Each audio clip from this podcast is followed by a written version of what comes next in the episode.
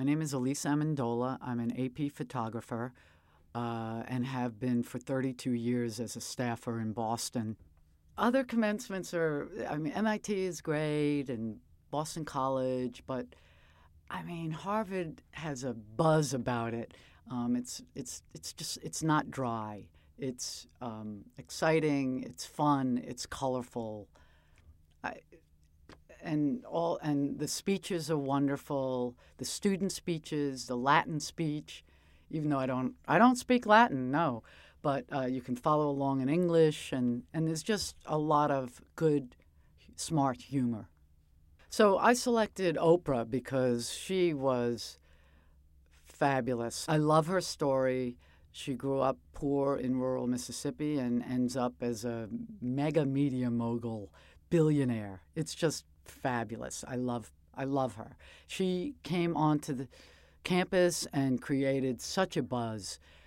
I can't it just her interactions with the students, the the high-fiving, the authenticity so we begin outside Massachusetts Hall uh, with the traditional photo shoot with the president and uh, the other honorees. She just was so emotional and exuberant, and she clasped hands with Mayor Menino, who was also a recipient that year. And it's just a, a, a wonderful, colorful picture. Then we moved to the procession where she was escorted by Professor Henry Louis Gates, which the two of them made a fabulous picture.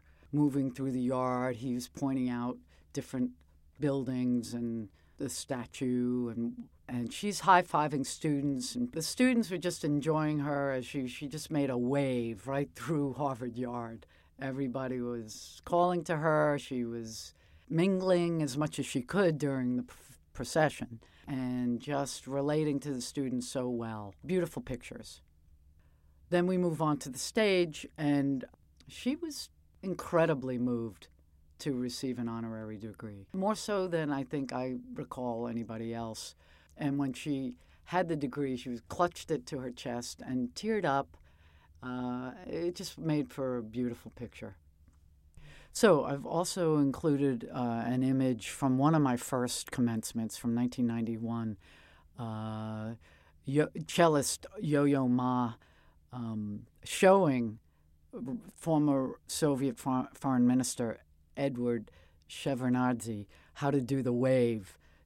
It's before the commencement began, and the students were all excited, and uh, the wave was in, in vogue at that point, I think, and uh, I don't think uh, um, Mr.